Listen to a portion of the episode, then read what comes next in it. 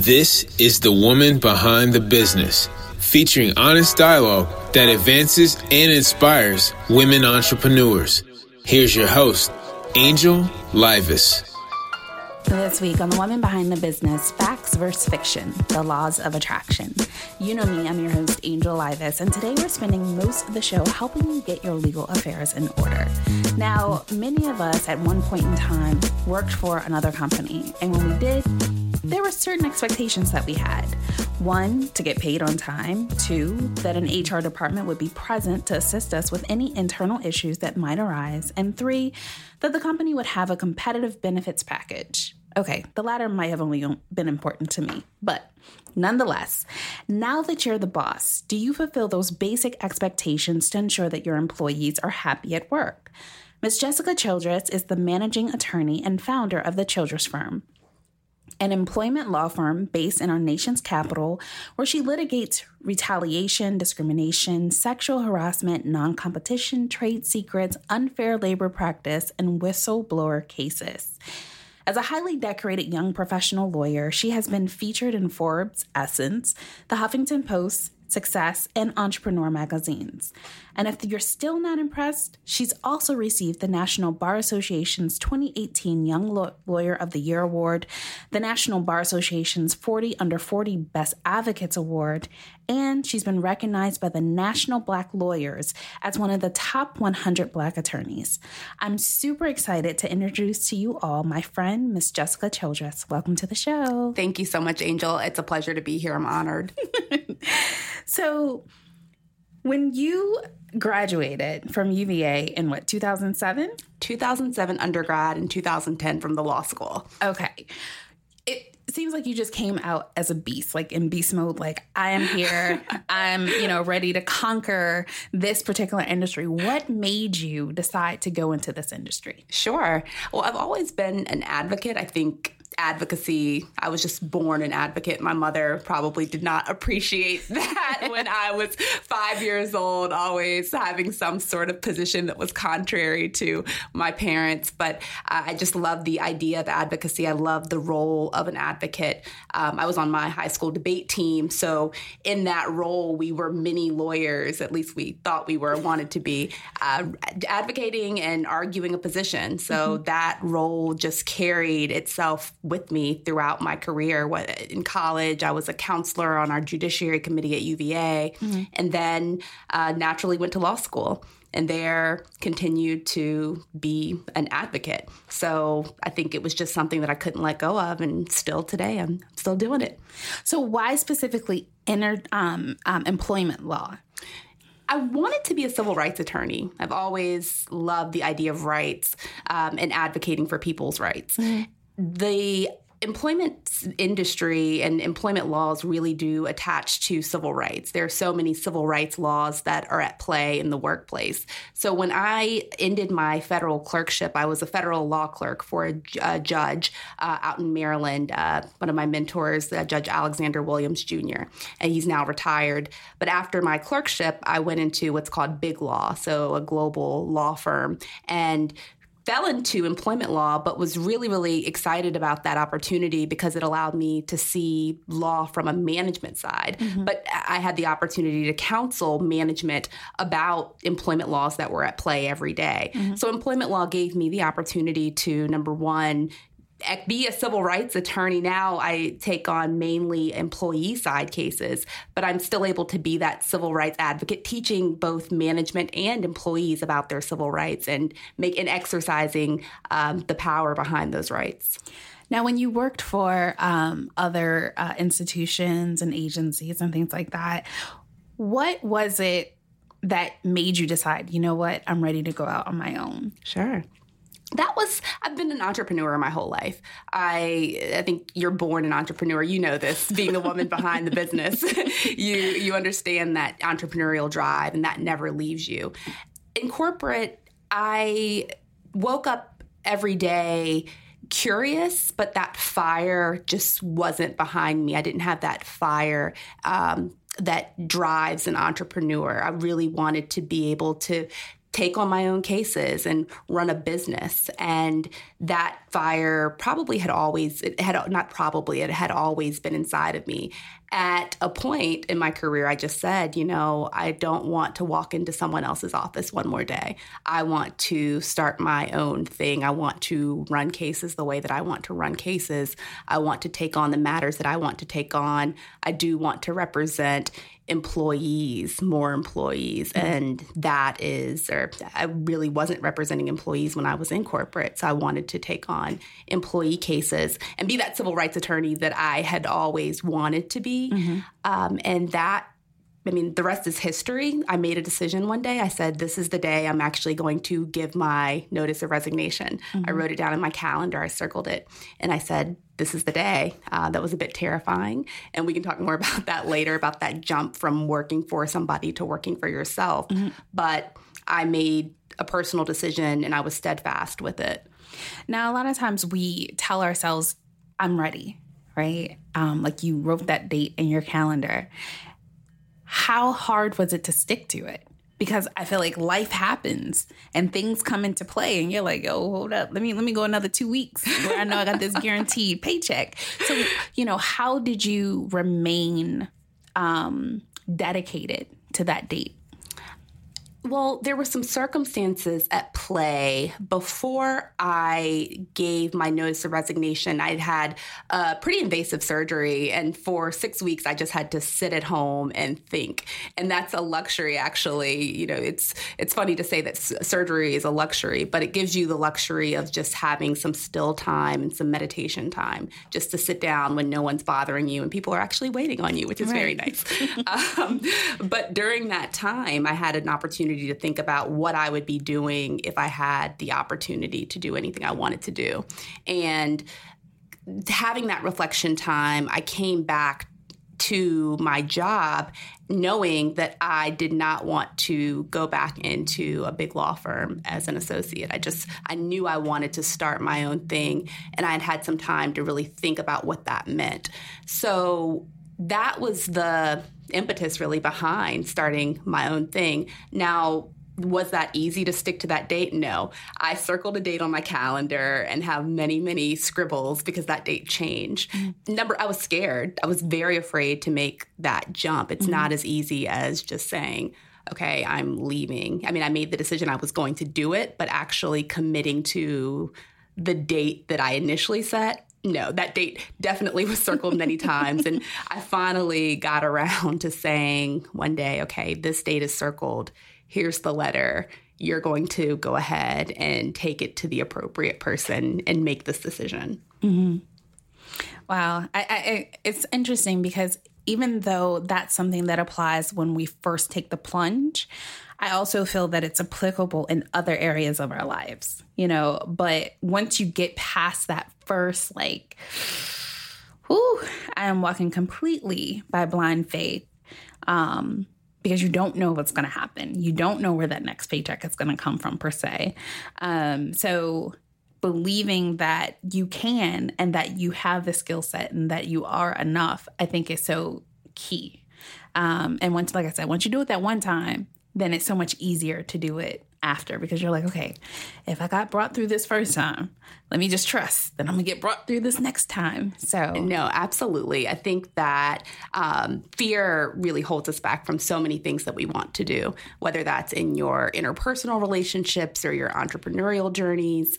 And I've been listening to just a number of thought leaders. Um, Brene Brown is mm-hmm. one of the scholars that I listen to and read, but she talks about fear and how leaders are both courageous but also very, very afraid. Mm-hmm. But leaders are able to pursue overcome. exactly, they're able to overcome that fear in spite of and, and exercise courageousness in spite of that fear. And that's what separates a leader from not the rest of the crowd. Exactly. So, not, a lot of our listeners are business owners. So, in most cases, they probably wouldn't want to hear from your office, um, especially if they're on the receiving end of a call from a complaint about one of their employees. So, in what ways do you work with business owners to help them get their businesses in order? Sure. My firm does a number of free, actually, small what? trainings. Yeah, yeah.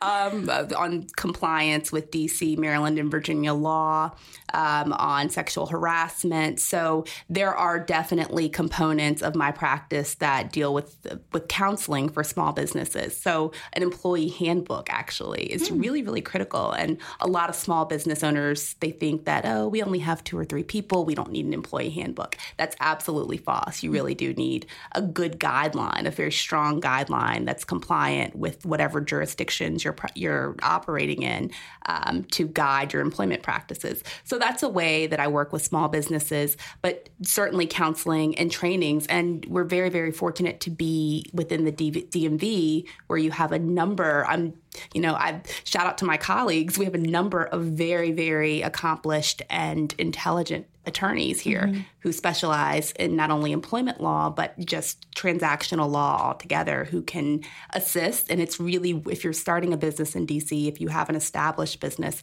it's really critical to have legal counsel to guide you at the initial stages so that you're not getting a letter from me or on the receiving you know, end right on the receiving end or from an enforcement agency because mm-hmm. you haven't followed proper legal guidelines now let's go back to the employee handbook. Is that something that you provide as like a guide and then people can come back to you and be like, okay, like, is this good? You know, where we're, you know, infusing our culture into what this employee handbook looks like? It comes in both forms. So many companies, they have some, well, in a I'll say it's a bad scenario when someone's pulled something off of the internet because mm-hmm. it's typically not going to, it's very standard. It's probably not going to be catered towards the law in your jurisdiction. It's mm-hmm. very, very cookie cutter. And so you really don't want to over obligate yourself and have provisions that you don't have to follow because you're not within the jurisdiction uh, for which the employee handbook was made. Also, you we live in DC, very, very employee friendly. So if you've pulled something from the internet, most likely you're not including DC laws, which are, mm-hmm. like I said, very employee friendly. So you're creating a legal trap for yourself there. So when someone pulls something off of the internet, it's actually a lot more work for the employer, for the uh, legal counsel to go back and redo it. You might as well just start from scratch. And you can create an employee handbook that does infuse your culture into the handbook. It doesn't have to be this very scary document, it can mm-hmm. have elements of the company culture within the handbook. But it's really important. I mean, the substantive piece of the handbook is the law. You really want to make sure that employees are informed about their leave rights, informed about how to report a complaint of harassment, um, that harassment won't be tolerated, and making sure that employees not only have that agreement or have that handbook rather, but that they sign it, acknowledge that they've received it. Now, the employee handbook, is that something that your office, because I know you said you guys do some free counseling, is that something that you help them create in that free counseling? Or y'all, mm, she's shaking y'all, her head, y'all. So I'm, you know, I like to make sure I get the free part out because people tune into that part and they'll be like, well, I'm about to call her office right now. So what is it about the, like, the counseling that is a free session? Sure.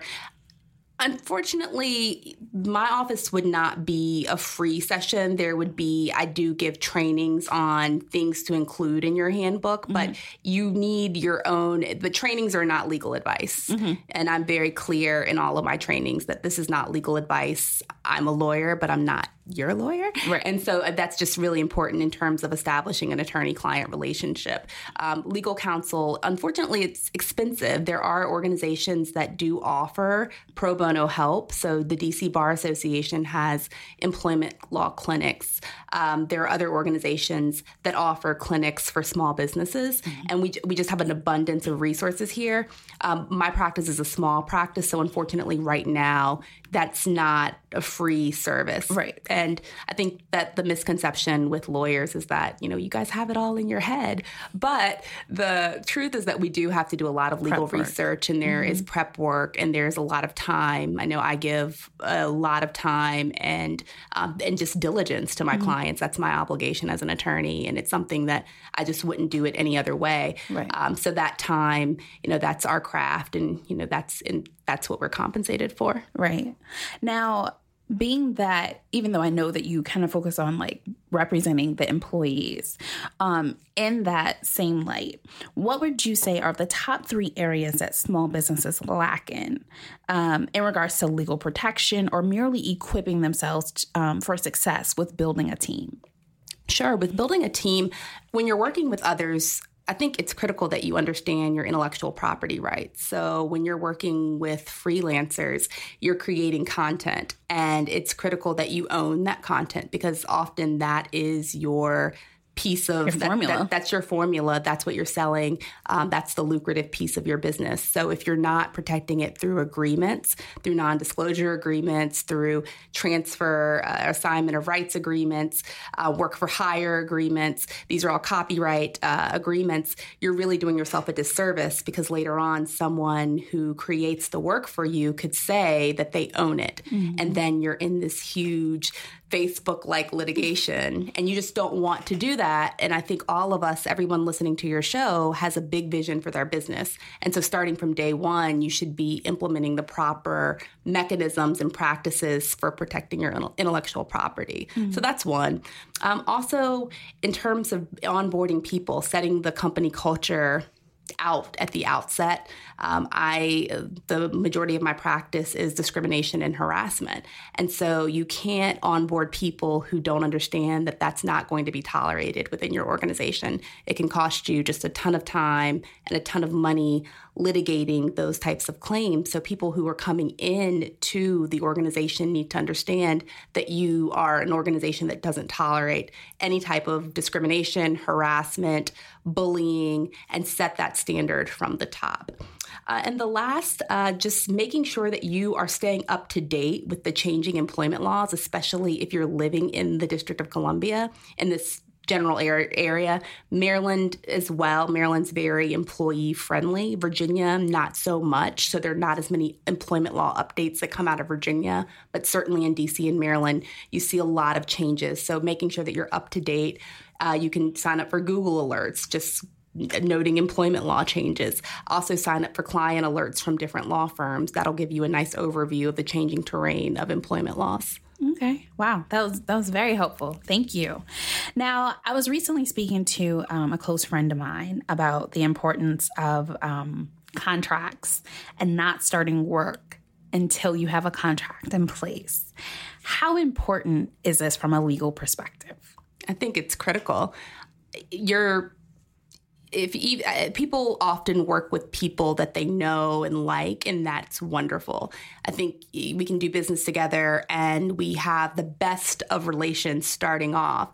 But there are things that get lost in translation. And I think it makes the relationship, if you're working with a friend, it actually makes the relationship so much better if you can say, well, this was my understanding. Contracts make everything clear from the outset what the party's intentions are, what the party's expectations are. And when you're doing business, I think everyone needs clear expectations. So contracts are just absolutely uh, just essential. I think you also they number one they're essential, but they also give just the appearance of professionalism. Mm-hmm. If we're mm-hmm. doing business, it's these are my expectations as a business owner. So I operate with agreements, and that's just a a professionalism thing. And standard. It's standard. I like to say a standard for excellence. Um, now, with that, um, I know when I first started out, I used statements of work a lot. I may not have had like a full blown like proposal, well, the full blown proposal and the contract lingo part. This is when I first started. I'm better now.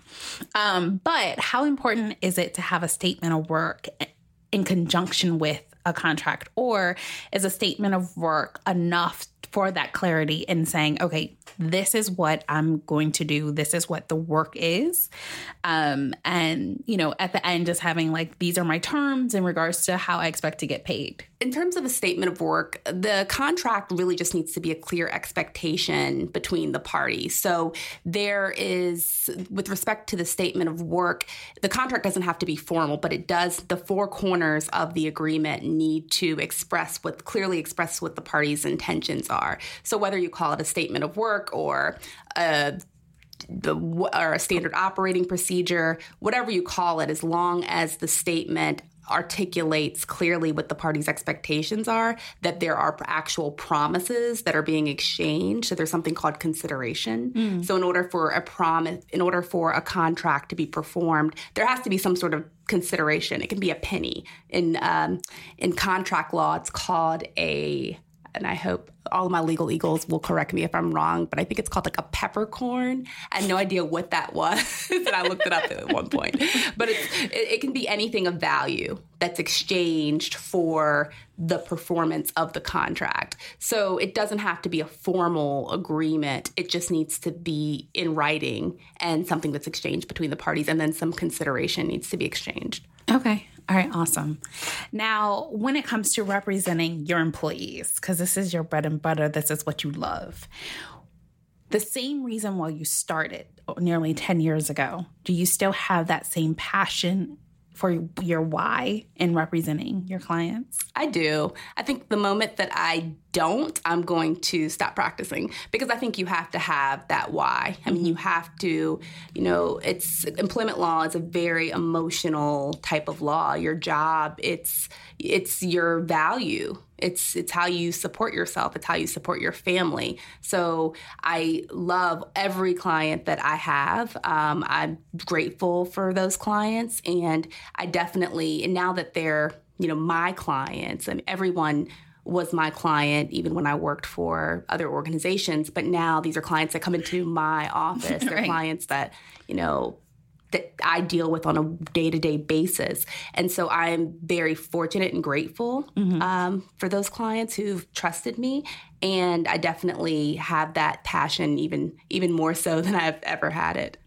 Now, when you talk about that passion and when you talk about like, you know, now that you have your own business and this is full fledged Jessica Childress. This is what she's created. How do you go about handling your marketing? Because, like you said earlier, DC is full of amazing lawyers. How do you market your firm to make sure that people know, hey, this is what I do, this is what sets us apart? Sure. I've been very fortunate to be a member of a number of bar associations. So, the National Bar Association, the Washington Bar Association, uh, GWAC, the Greater Washington Area chapter of the National Bar Association, which is the Women's Bar Association. And those colleagues have been a great referral source for me.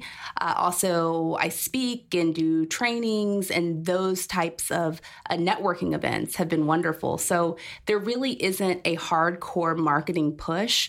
Uh, a lot of my referrals and business comes through word of mouth and people who I've worked with uh, in the past, uh, other clients. Um, that's really the way that the marketing, I guess, quote in air quotes, effort has worked. But I've just been very fortunate to have great colleagues who've referred business to me and just uh, networking events that have, have garnered business.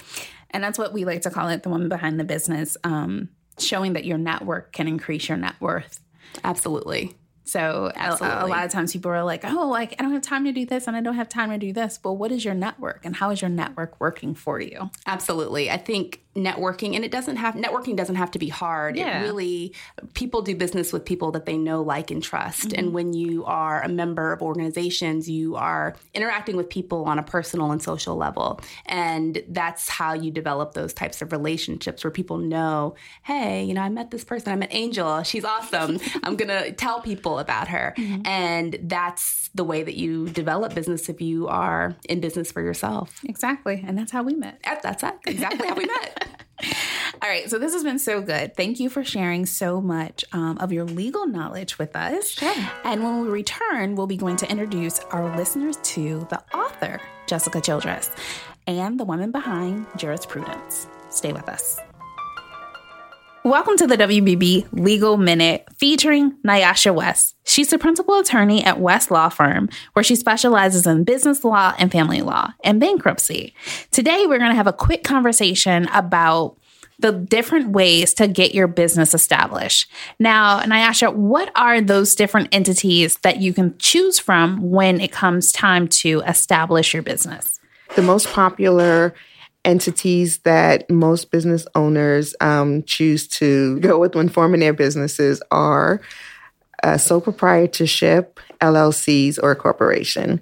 Um, and the entity that you choose depends on what the business is that you're getting into. If you're getting into a business where you'll have very low interaction with the public and therefore very low liability, um, then a sole proprietorship may be a good option for you. Um, if you're getting into any other business where you're going to be interacting with pr- the public, um, selling them goods or services, then you would want to choose a LLC or a corporation.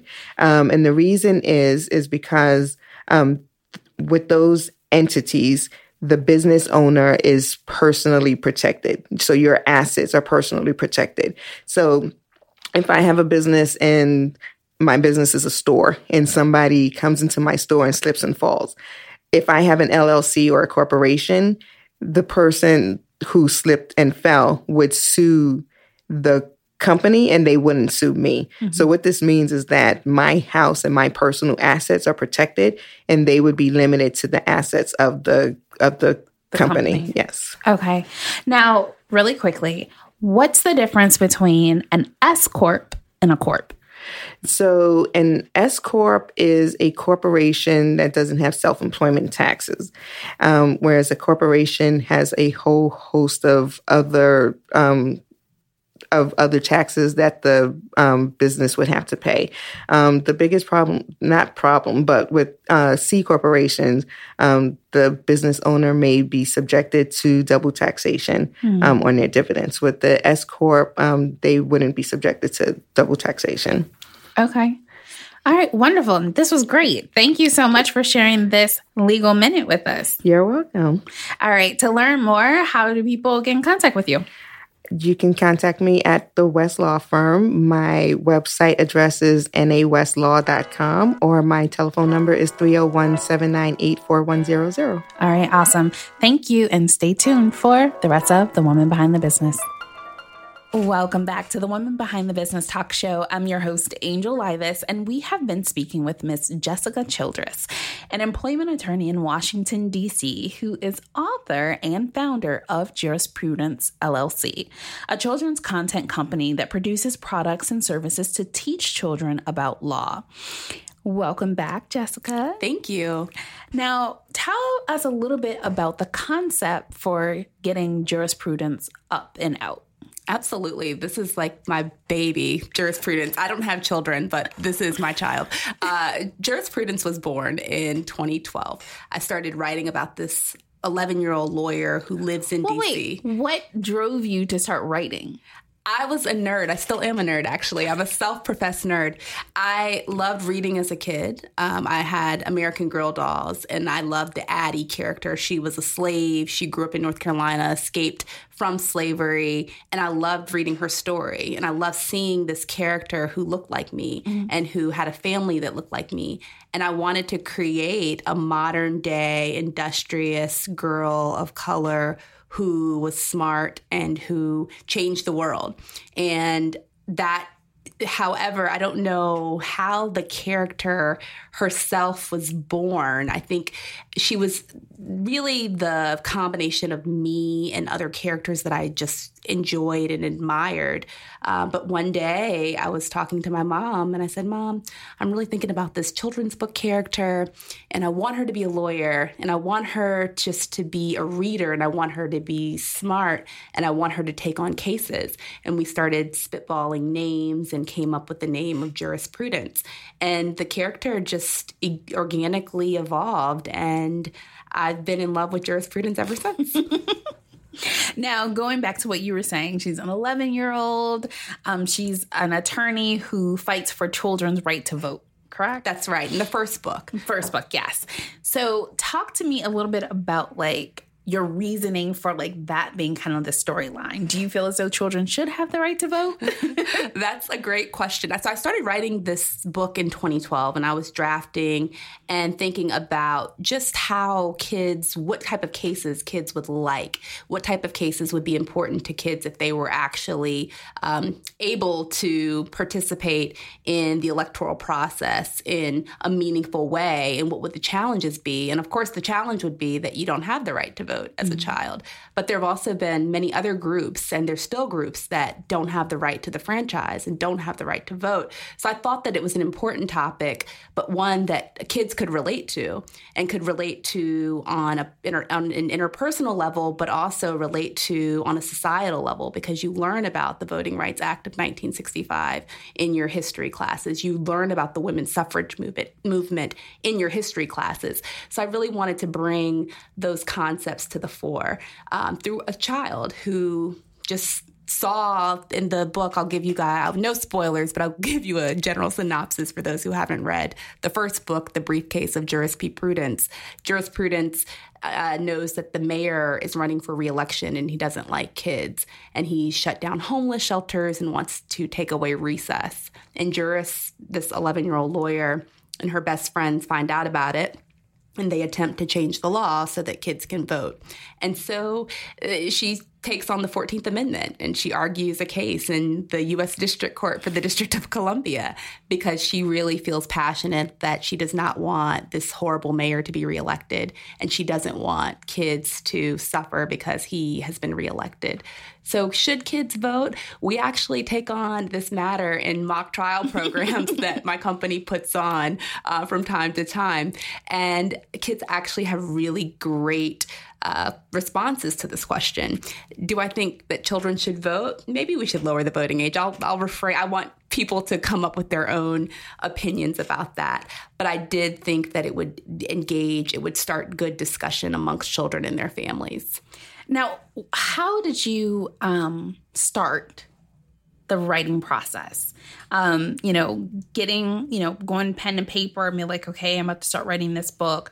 How did you decide whether or not it was going to be like a, a, a novel or like a, you know, quick read for, you know, let's say six year olds, eight year olds. Like, so what age is the book for as well? Sure. When I first started writing, I had no idea that years later I would start a company that would produce products and services that were inspired by jurisprudence and continued to produce books. So I started writing in 2012 and I went to the Mac store in Tyson's Corner and I bought a new MacBook. And I said, This is going to be the computer on which I write my first novel. And I downloaded the app, uh, Scrivener, which is a writing app that helps you organize your writing.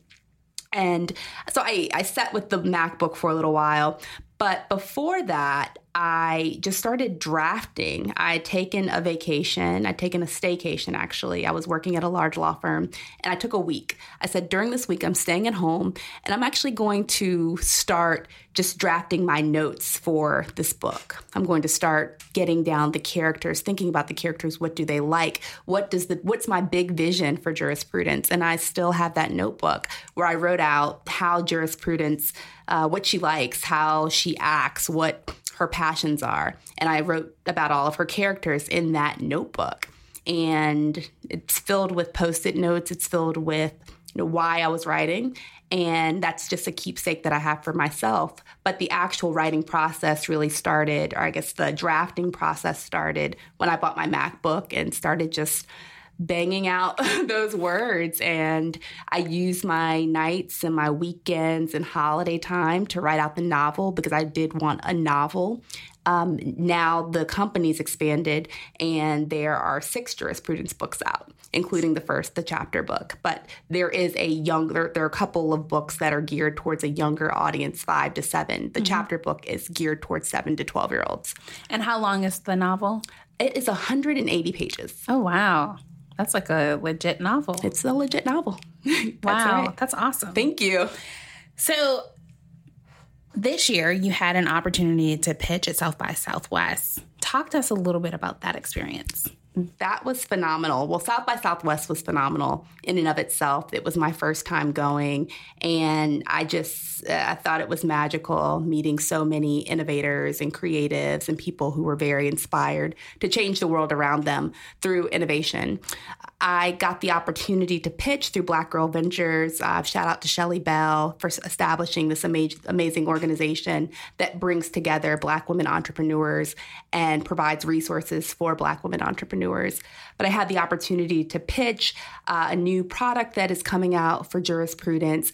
And it was just wonderful to meet the other entrepreneurs, to hear about their products, to establish this bond. And I mean, I just can't say how blessed I was for that opportunity. So what happened? Like, I did not. I, mean... I, I, I, didn't win the pitch competition, uh, but it was a wonderful experience. Um, it was number one, just meeting people, mm-hmm. um, having the going through the exercise of pitching. Um, I didn't win, but it was for me. It was a win just yeah. because Number one, there. you get to tell the world about your product. You get and what is the of, product? So this is a restorative justice. This is a program that's based on the idea of restorative justice, and right now we're rolling it out. But restorative justice is the concept that kids should or people should have a role in restoring the community when there's a harm to the community.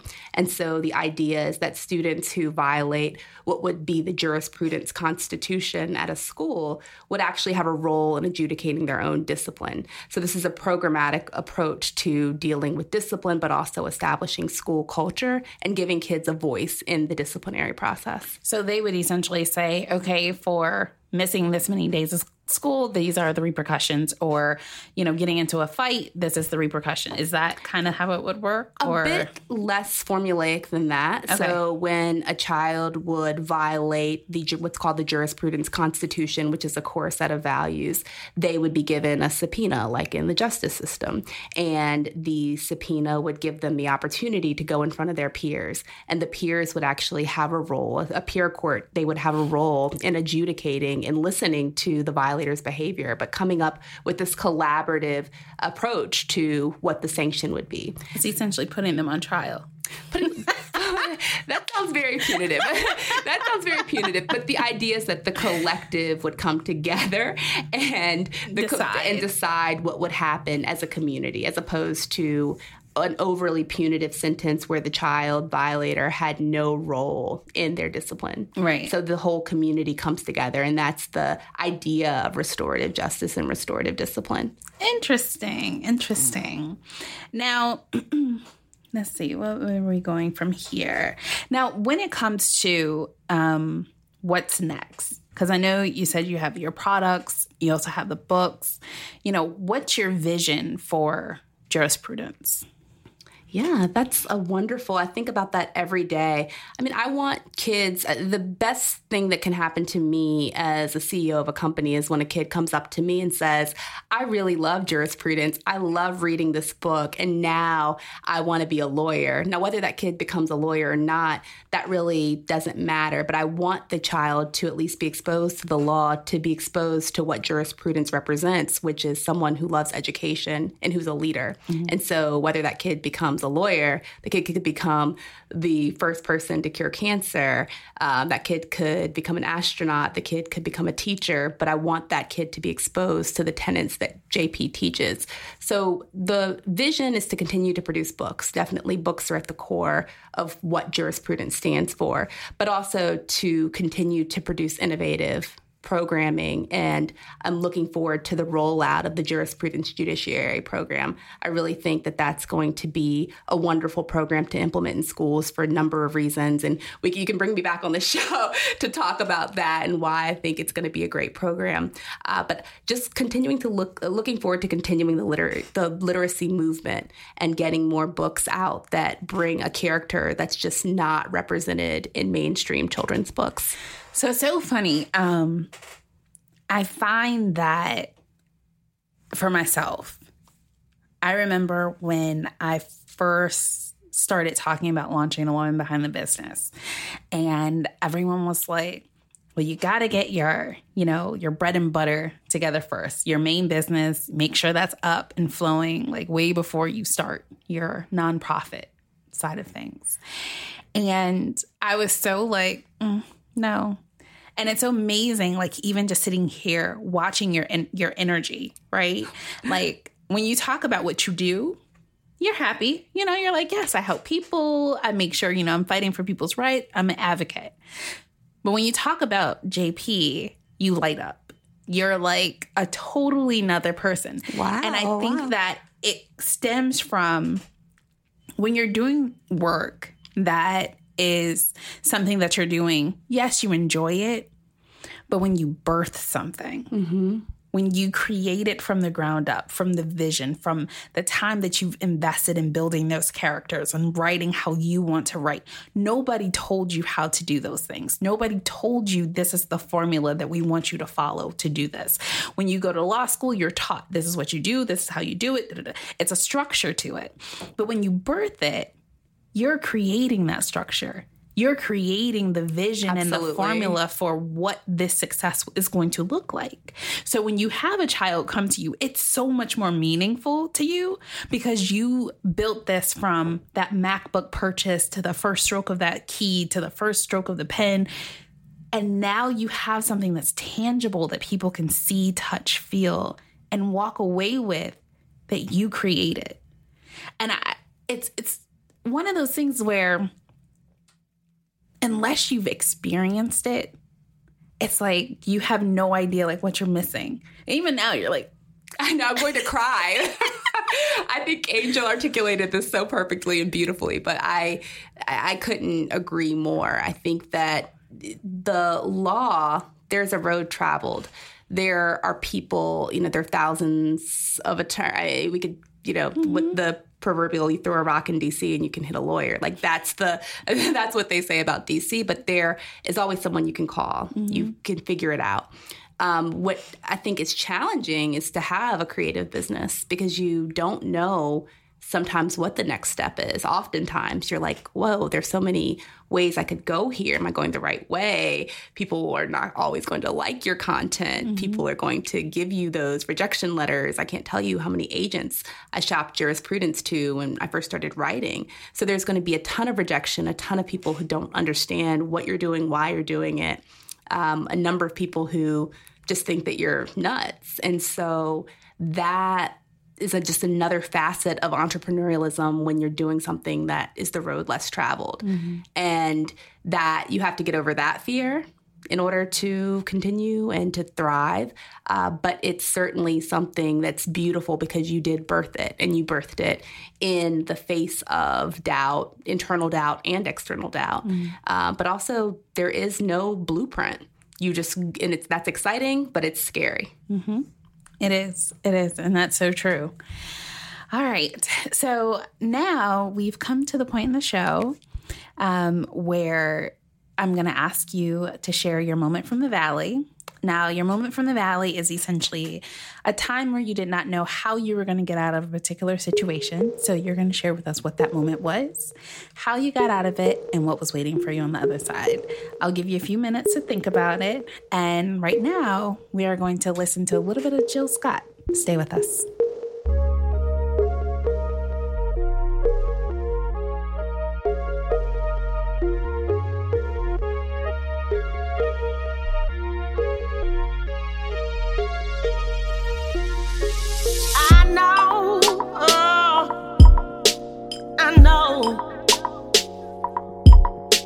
That look on your face says you're going through some things, and for sure, maybe for sure,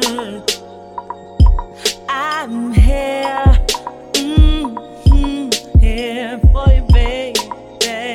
Yes. Whatever it is, trouble is deep. I can see by your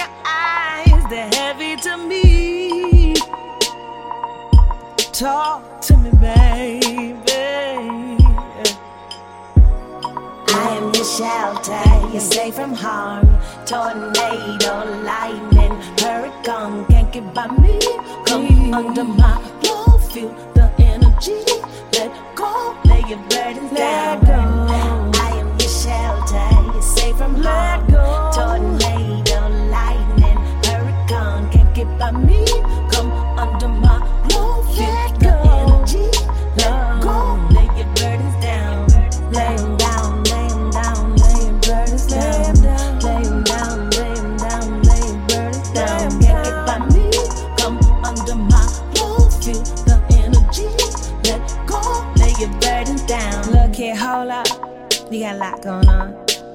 can see by the way you walk and how you got your shows on. Baby, everybody get wet when the rain's falling. Can't stop now, cause the wind is falling. It's a fact of the universe that sometimes life is pain and it can hurt. But I know that it'll get better because you're gonna do worse. Honey, whatever it is, trouble is deep. I can tell by your eyes, they're heavy to me. Oh, my baby, I am. I am your shelter. You're safe from harm. Tornado, lightning, hurricane can't get by me. Come under my roof. Feel Whatever energy. trouble.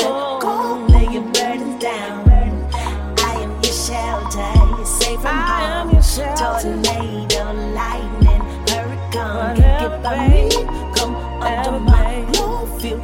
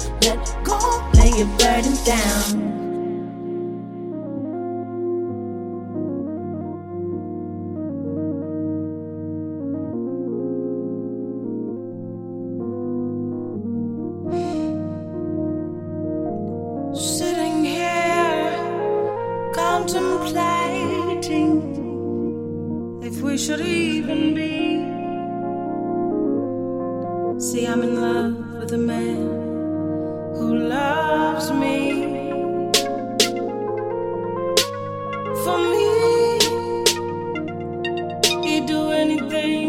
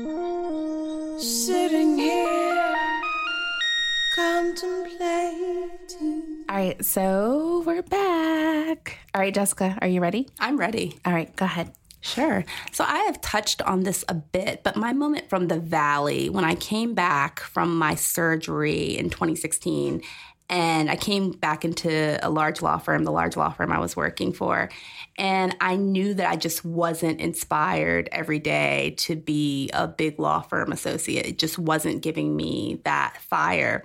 And I felt this burning desire to number one, start my children's content company, but also to have be my own boss as a lawyer.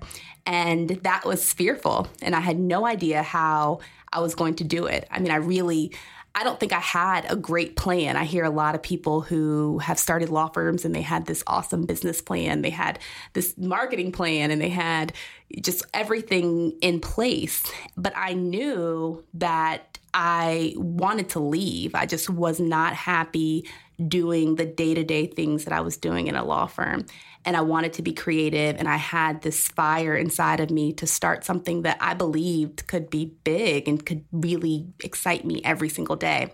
So that's when I started that circling process on my calendar to say, okay, how long can you stay? How long are you going to stick it out here? And I you know went back and forth with that date because it was like I said before earlier in the show it was very very scary. But at a point I said mm, this is the day.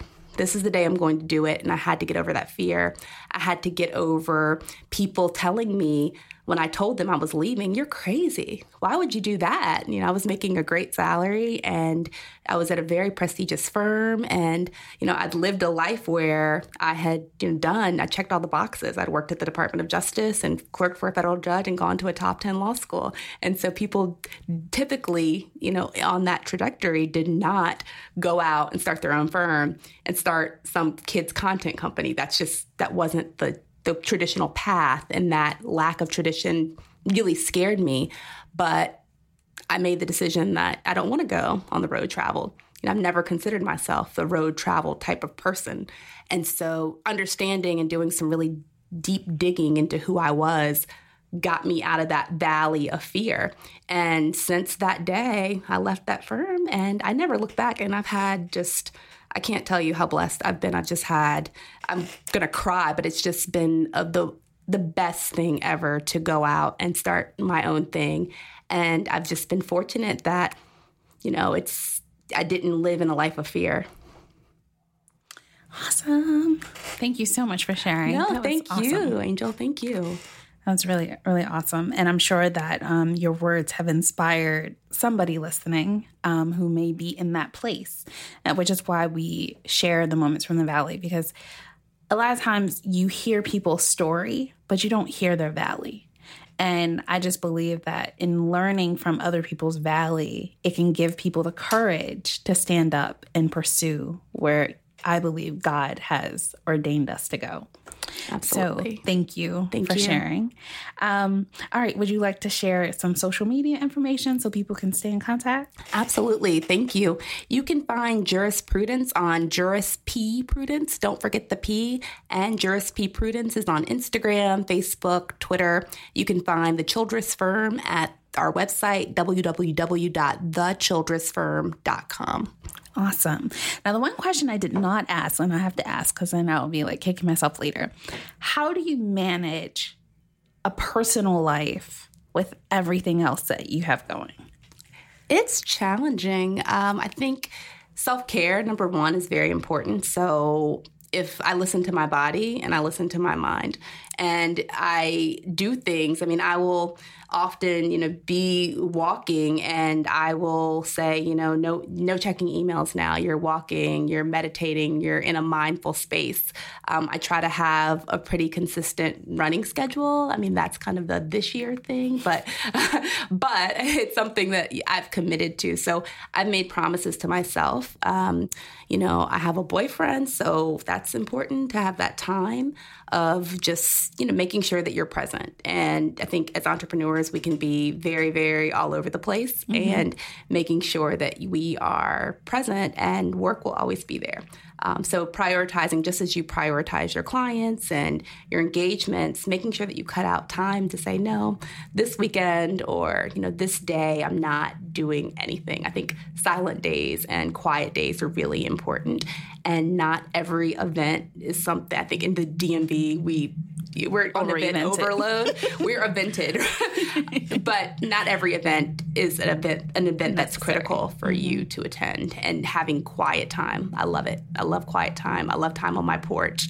I love time reading and listening to podcasts. So that's the way that I create that self care, personal time. It's really saying no to almost as many things as I say yes to. Now, I want to say this is so much easier said than done. Oh, it is.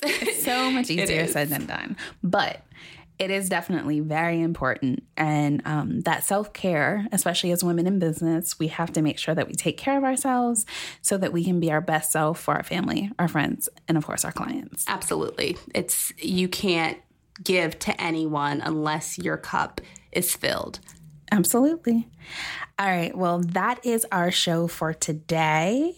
Um, please be sure to check out past broadcasts on our website, WBBTalk.com, and pick up your copy of the Washington Informer to see the woman behind the business spotlight section. And of course, follow us on social media at WBB Talk. Next year, we are hosting our Vision 2020 conference, which is taking place in Nassau, Bahamas at the beautiful Baha Mar um, Resort and Conference Center. You can register online today at wbbtalk.com slash registration. A special thank you to our show producer, Shane Lewis, and our program director, Max Myrick. Until next time, stay blessed.